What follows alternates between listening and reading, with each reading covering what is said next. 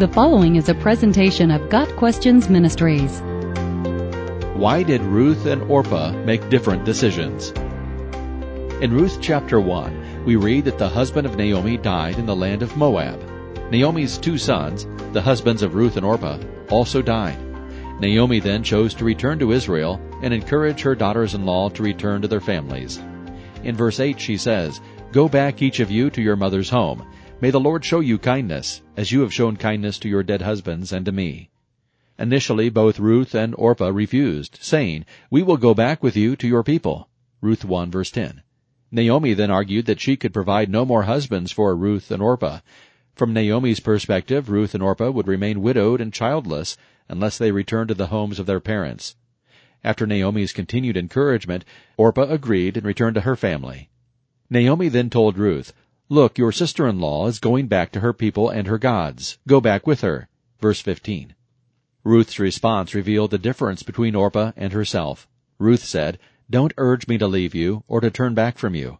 Where you go, I will go, and where you stay, I will stay. Your people will be my people, and your God my God. Where you die, I will die, and there I will be buried. May the Lord deal with me, be it ever so severely, if even death separates you and me. Verses 16 and 17.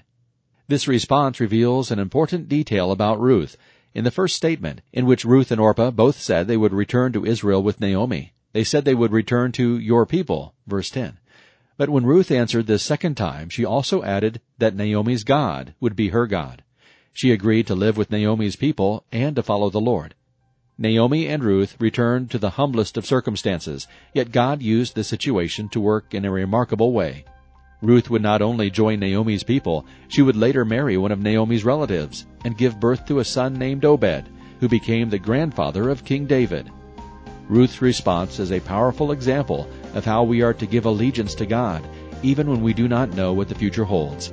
When we surrender to Him, God sometimes works in unexpected ways to show His power and reveal His love. Got Questions Ministry seeks to glorify the Lord Jesus Christ by providing biblical answers to today's questions. Online at GotQuestions.org.